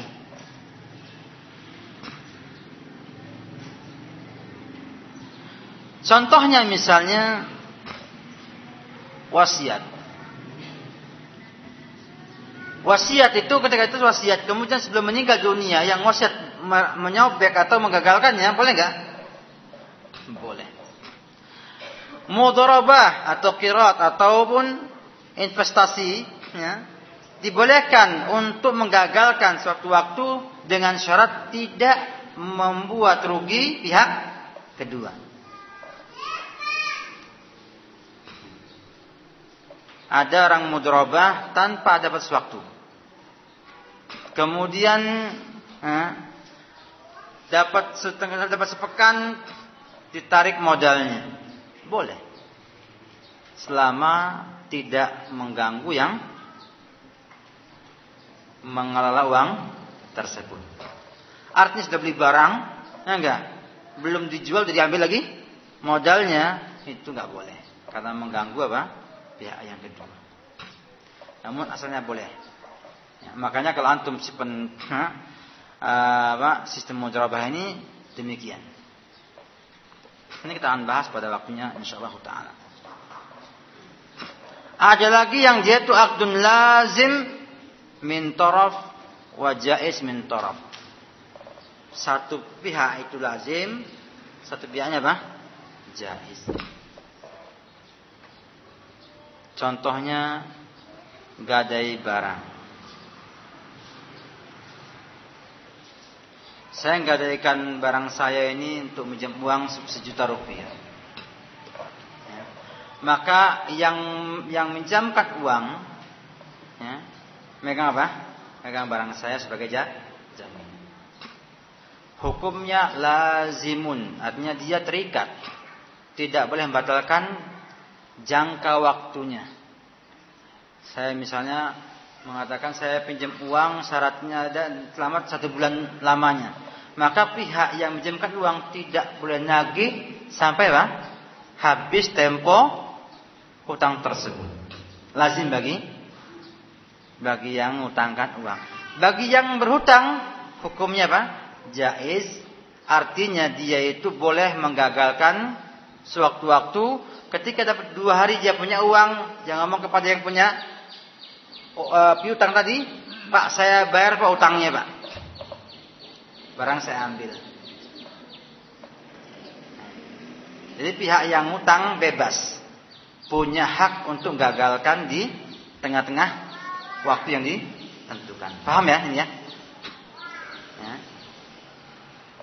Apa sih gunanya kok mengerti ini akad lazim, akad jais. Misalnya, saya ini janji ya, sama Bapak apa nama Pak?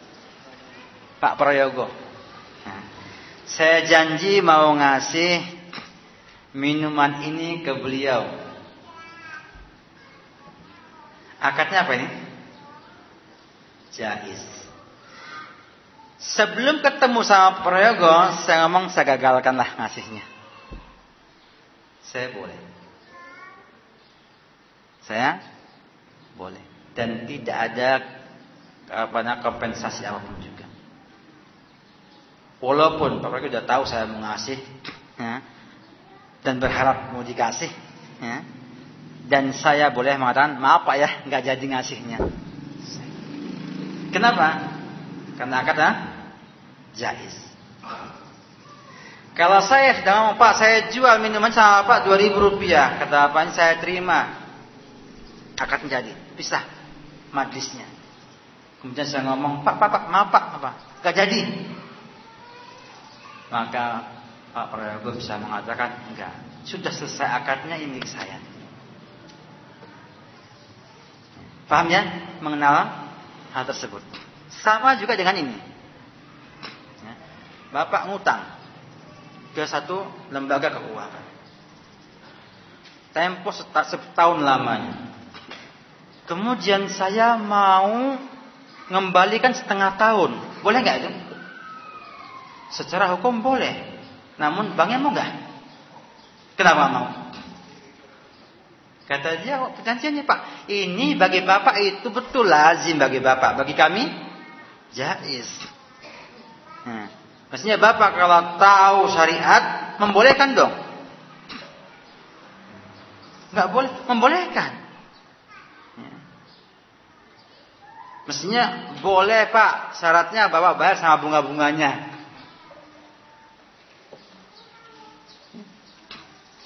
Mereka nggak mau karena katanya nanti merusak nama. Karena kalau dengan kredit itu berjalan terus lebih gede untuk ketimbang kontan. Makanya sekarang banyak dealer nggak mau kontan, maunya apa? Kredit. Masya Allah. Kenapa? Karena ke kredit maka dia bayar sama dealernya tahun penyelesaian kredit dan dia pakai uangnya bisa setiap hari diolah. Zaman sekarang otaknya otak otaknya otak apa? Ifrit ya. Ifrit. Paham ya konsekuensinya? Penting kita mengenal pembagian ini. Yang kedua ada transaksi dilihat kepada syarat penyerahan barang langsung atau tidak. Ada yang dia itu langsung minta diserahkan syaratnya. Seperti jual beli umumnya. Diserahkan. Ada yang dia tidak mengharuskan secara langsung. Jual beli yang harus ini seperti jual beli emas. Itu wajib di tempat. Tidak boleh antum utang jual beli emas nggak boleh. Pas saya beli sekarang, uangnya besok nggak boleh. Hmm. Ada yang dia itu tidak harus langsung. Jual beli umum juga enggak. Kalau antum ngomong saya jual nanti besok saya kasihkan barangnya juga boleh. Kemudian juga ada melihat kepada sudut adanya kompensasi atau tidak. Artinya ada enggak ganti ruginya. Ada transaksi konvensional, kompensasional, ya. seperti misalnya penyewaan, ya. maka ada kompensasinya. Kalau barangnya rusak diganti, ya. diganti. Dan kalau dia dipakai hari maka bayar sekian. Ada apa? Ada imbal? Imbalannya. Yang kedua transaksi sukarela. Yang tidak ada imbalannya, hibah. Penitipan ada, ada nggak ini? Imbalannya? Sekarang ada sekarang, sebagiannya ada. Kalau kita ke mall nggak ada, nggak ada pak imbalannya. Kita simpan jaket kita malah wajib, ya, sama tas kita simpan dan nggak bayar sama sekali. Kecuali kalau antum hilangkan kartunya, bayar apa? Denda kartunya saja. Itu boleh, penitipan dia, sukarela. Ada yang kedua penitipan apa? Motor, mobil, namanya bukan penitipan itu. Namanya kita nyewa tempat untuk mobil kita, motor kita. Namanya ijarah itu. Kita gaji dia jagai mobil kita. Parkir itu masuk dalam ijarah kita gaji parkir 2000 rupiah untuk kita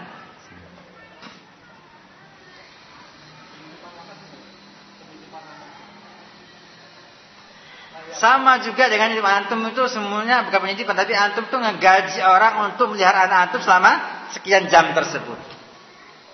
Nah, nanti ada dalam nanti ada dalam dalam, dalam uh, keterangan tentang gaji menggaji atau ijarah ya. Insyaallah taala. Ini juga penting karena kalau yang pertama itu ada kompensasinya. Kalau sampai kemudian ada pelanggaran, ada pelanggaran, enggak, rusak barangnya dan sebagainya maka wajib ada ganti rugi. Yang kedua enggak. Yang dua enggak. Makanya kalau antum kargo, ini enggak, itu ada apa? Kewajiban apa? Mengganti kerugian, kompensasi sesuai dengan perjanjian yang yang ada. Kalau antum titip barang sama teman saya ke Solo misalnya, ini saat ada titipan uang saat untuk untuk bantuan merapi misalnya. Kok hilang? Saya nggak kena ganti, nggak ada kewajiban mengganti. Sebab saya suka rela. Saya suka rela. Jadi nggak boleh komplain. Yang ngirim barang. Atau nitip, nih Pak saya nitip untuk si fulan saat barangnya. Sampai hanya rusak barangnya. Nah, maka saya nggak kenapa komplain kenapa? Karena saya suka rela. Suka rela. Itu konsekuensi yang kita perlu ketahui. Jangan orang sudah macam sekarang bendahara, bendahara ngambil uang di bank. Begitu keluar ditembak sama sama perampok, luka-luka, kemudian uangnya hilang. Ganti nggak? Nah, ini penting untuk diketahui setelah tahu apa? Akad. Saya nggak jawab, biar nanti ngajinya uh, terus langsung. Yang berikutnya adalah sudut pandang legalitasnya. Ada yang legal, ada yang ilegal. Ada yang akadnya sah, ada yang nggak akadnya nggak nggak sah. Dan sudah saya jelaskan tadi tentang apa akad yang sah dan yang tidak tidak sah. Kemudian tentang yang kedua dipandang oleh syariat dan tidak syariatkannya ada ukut masru'ah, akad yang disyariatkan dalam Islam, dibolehkan dalam Islam, ada ukut mamnu'ah, akad atau transaksi yang dilarang dalam syariat. Ini juga sudah kita jelaskan keterangannya tadi. Yang berikutnya adalah ada ukut musamma atau transaksi yang ada nama dalam syariat dan punya hukum sendiri dalam syariat. Jual beli, ijarah, hibah dan sebagainya macamnya. Ada ukut yang ghair musamma. Akad yang tidak ada nas syariat yang mengkhususkan namanya. Dan tidak ada hukum dari syariat secara langsung. Diketahui dengan apa? Dengan melihat keumuman kaidah-kaidah syariat. Contohnya tentang akad mudoyafah. Bahasa Arabnya gitu. Artinya antum kalau nginep di hotel, nginep di hotel, nah enggak. Ada nggak dalam Islam dulu? Zaman Nabi ada yang nginep di hotel? Hah? Nggak ada. Nggak ada yang di hotel zaman Nabi. Hmm? Ada hotel lah. Nah, sekarang ada. Gimana satu hukumnya? Ini akad yang ghair musamma. Kemudian ternyata di hotel tersebut juga apa? Ada nggak satu akad. Antum makan pagi itu nggak sama mereka? Dihitung itu nyewa apa beli kalau makanan? Hah? Beli. Enggak. Kalau ada orang pak saya nyewa makan pak. Kata kita mau namanya nyewa, kalau makan mesti apa? Mesti beli. Maka dalam antum kalau ke hotel itu ada dua akad. Dalam satu transaksi. Nah, yuk. Siapa yang ke hotel kalau kalau ini kalau kalau nginap kena transaksi? Ya, dua dalam satu transaksi. Alhamdulillah tidak masuk dalam be'atan fi fi Karena mananya adalah itu bukan dua transaksi dalam satu transaksi. Kalau itu maknanya hancur kita. Hancur kita. Enggak boleh di hotel. Hmm. Susah kalau nggak di hotel. Itu di masjid, dikunci masjidnya. Masa di, di bawah kolong jalanan, kolong jembatan kayak hmm? mereka-mereka yang di kolong jembatan, nah, kotor bajunya. Dua akad subhanallah. Akad kita nyewa tempat dan pelayanan dan beli apa? Makanan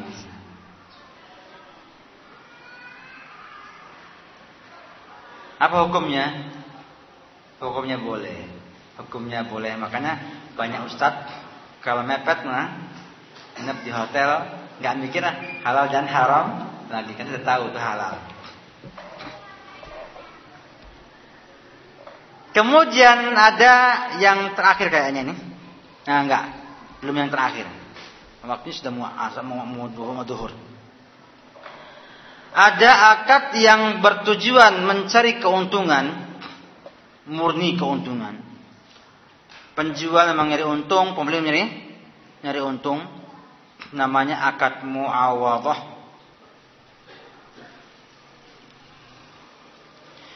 Ada yang dia itu akan bertujuan untuk memberikan penghargaan, pertolongan dan jasa baik kepada orang lain namanya ukut at-tabarruat.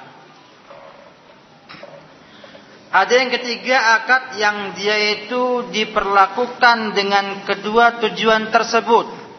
Dia muawadah tapi ada unsur tabaruatnya.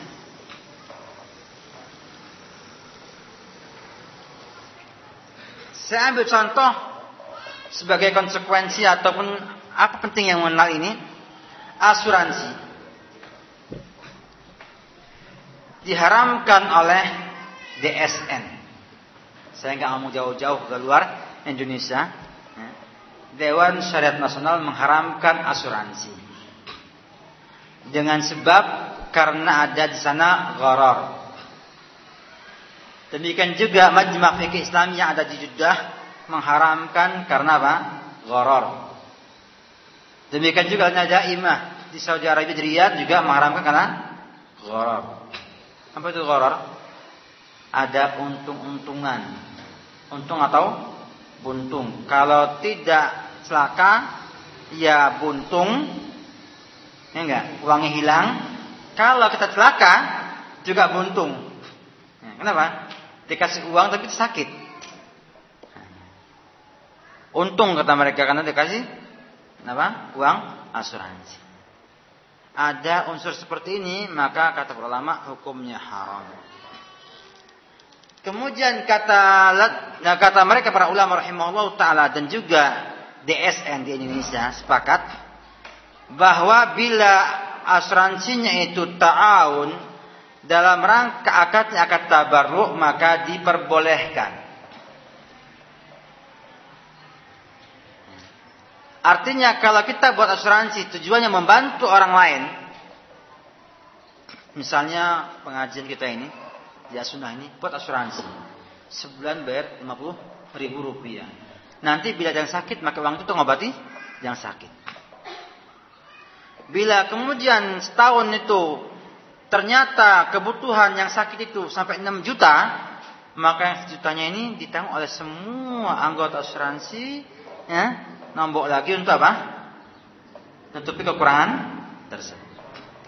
Dan bila ternyata setahun nggak dipakai, semuanya sehat semua, masya Allah, ah, senang setahun dan yang sakit sama sekali, maka uangnya utuh dibagikan balik kepada yang nyumbang-nyumbang tersebut. Ini namanya asuransi ta'awun atau taka takaful. Kenapa? Karena akadnya tak baru. Boleh.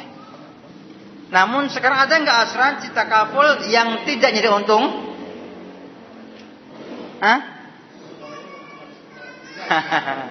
Alasannya pegawainya nggak bisa hidup. Coba buat untungan hanya cukup untuk nutupi pegawainya saja. Mau nggak? Hah? Gak mau. Loh, jadi kalau kita bohong dong apa dong? Ya, kalau sekedar hanya untuk ngegaji karyawan saja, kita buat dengan sistem fee. Ngomong sama semua anggota asuransi, Pak, ini karena butuh pegawai, kita potong asuransinya untuk fee karyawan. Mau nggak mereka? Hmm? Gak mau. Kalau gitu, kalau gitu, tekapulnya apa? Bohong-bohongan. Antum yang ikut dibohongi mau? Mau juga. Ya, sama kayak ibu-ibu nonton sinetron dibohongi, sedih ikut nangis, ya. Padahal dibohongi sama bintang sinetronnya. Selesai main, dia ketawa-ketawa. Oh, rasain le nonton lo nangis ya. Nah. Jangan mau dibohong. Kalau sakit hati, saya sakit hati kalau dibohong sama orang. Antum sakit hati nggak? Kalau dibohongin? Hah? Saya nggak mau pak. Saya jengkel kalau dibohongin sama sama orang. Ya. Makanya saya kalau mau apa, apa ngaji dulu, lihat dulu, ya enggak. Kalau sudah halalnya, saya oke. Kalau enggak, enggak mau dibohongi sama orang saya. Orang yang untung kita yang celaka. Ada yang ketiga akad yang dia itu sedikitnya ada unsur nolong tapi dia nyari keuntungan juga. Seperti misalnya ada orang jual barang sesuai modalnya. Ini saya beli 3000 rupiah, saya jual 3000 rupiah lagi. Untung enggak ya? Ada untungnya. Karena dia enggak enggak numpuk barang di di tokonya. Nah, di gudangnya. Tapi juga dia memberikan kemudahan kepada konsumen dengan apa? Dengan harga yang sangat murah sekali, menolong. Ada unsur apa? Ini dalam bahasa ulama-ulama fikih namanya ada muawadah ghairu mahdhah. Jadi bisnis tapi enggak murni bisnisnya. Waktunya habis ya, kita ambil satu lagi yang terakhir ya. Nanti terserah pada antum kalau tanya jawab apakah uh, ba'da zuhur atau qabla zuhur Ya, yang jelas uh, kemarin saya sedang sama antum untuk nggak terlambat, kita terlambat seperempat jam juga akhirnya. Ya. Yang kedua saya minta tambahan waktu juga belum ada kesepakatan nambah waktu karena kita nggak mungkin kalau dengan hanya jam setengah sepuluh sampai jam setengah dua belas selesai nggak mungkin. Ya. Kecuali kalau antum mau dengarkan tanpa paham apa yang didengarkan. Ada namanya ukut basitoh atau ukut atau transaksi tunggal. Ada juga ukut merokabah atau akad berganda. Ada yang tunggal, sederhana saya jual barangnya, bapak beli, selesai tunggal.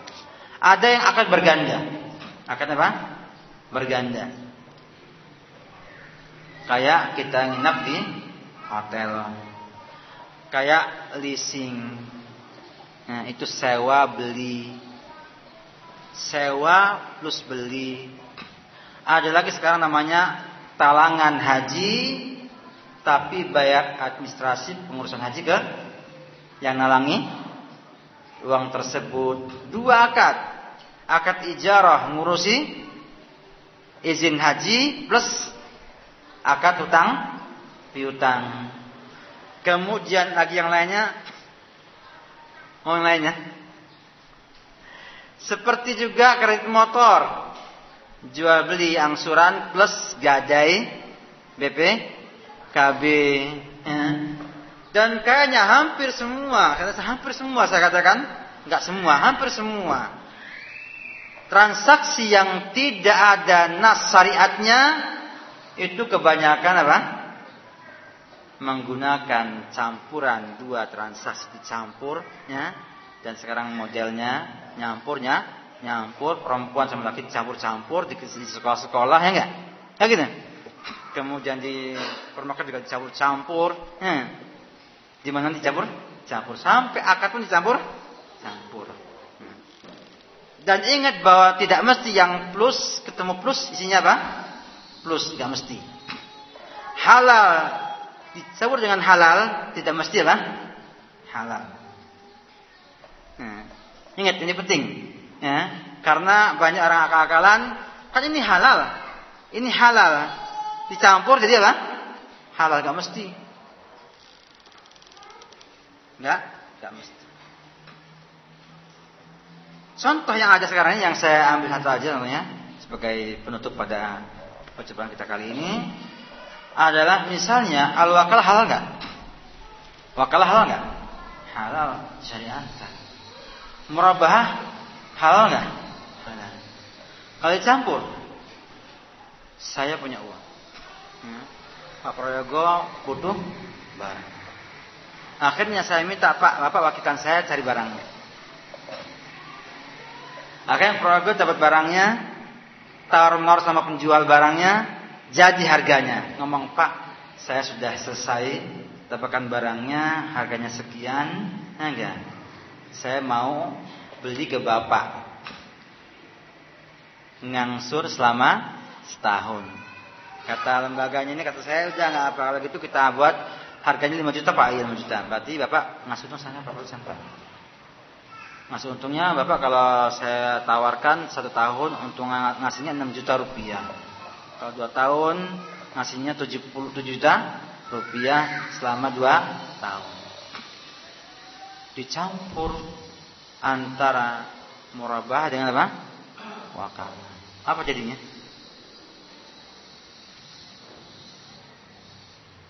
Jadinya gak enak. Jadinya haram. Karena itu seakan-akan ya, saya minjemkan uang sama Pak Prayogo, eh, nanti dapat untung 2 juta selama 2 tahun. Sebab yang beli barang bukan saya. Siapa? Pak Prayogo. Dia yang nawar dan mungkin kalau saya nawar ke penjualnya mungkin harganya nggak segitu.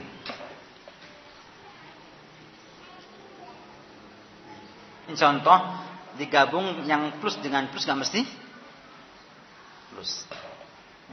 Ini kita akan bahas insya Allah dalam uh, apa namanya kajian kita nanti ke depannya dan insya Allah kita coba untuk banyak ngasih contoh sama antum eh, yang praktis sehingga nanti akan terbentuk dalam benak antum satu pemahaman dan bila ketika nanti ada orang membuat satu program antum bisa minimal punya keraguan ya sehingga hati-hati dan terus menggali sampai betul paham itu halal atau Demikian dari saya, kurang lebihnya. Wassalamualaikum warahmatullahi wasallam dan insyaallah taala kajian kita pada bulan depan adalah tentang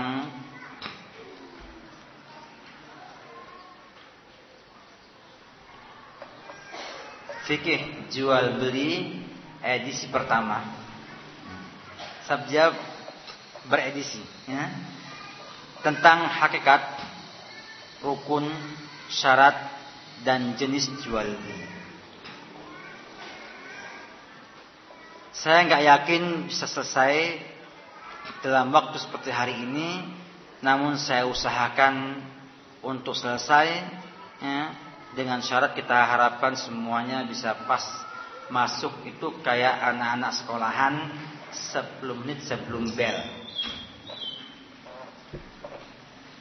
10 menit sebelum bel. Kalau kita nyampe jam berapa? Setengah sepuluh.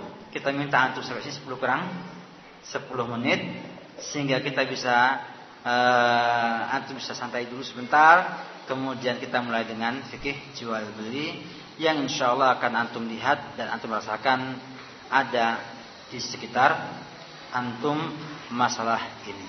Demikian ya. Salam Muhammad wa alihi wa sahbihi wasallam.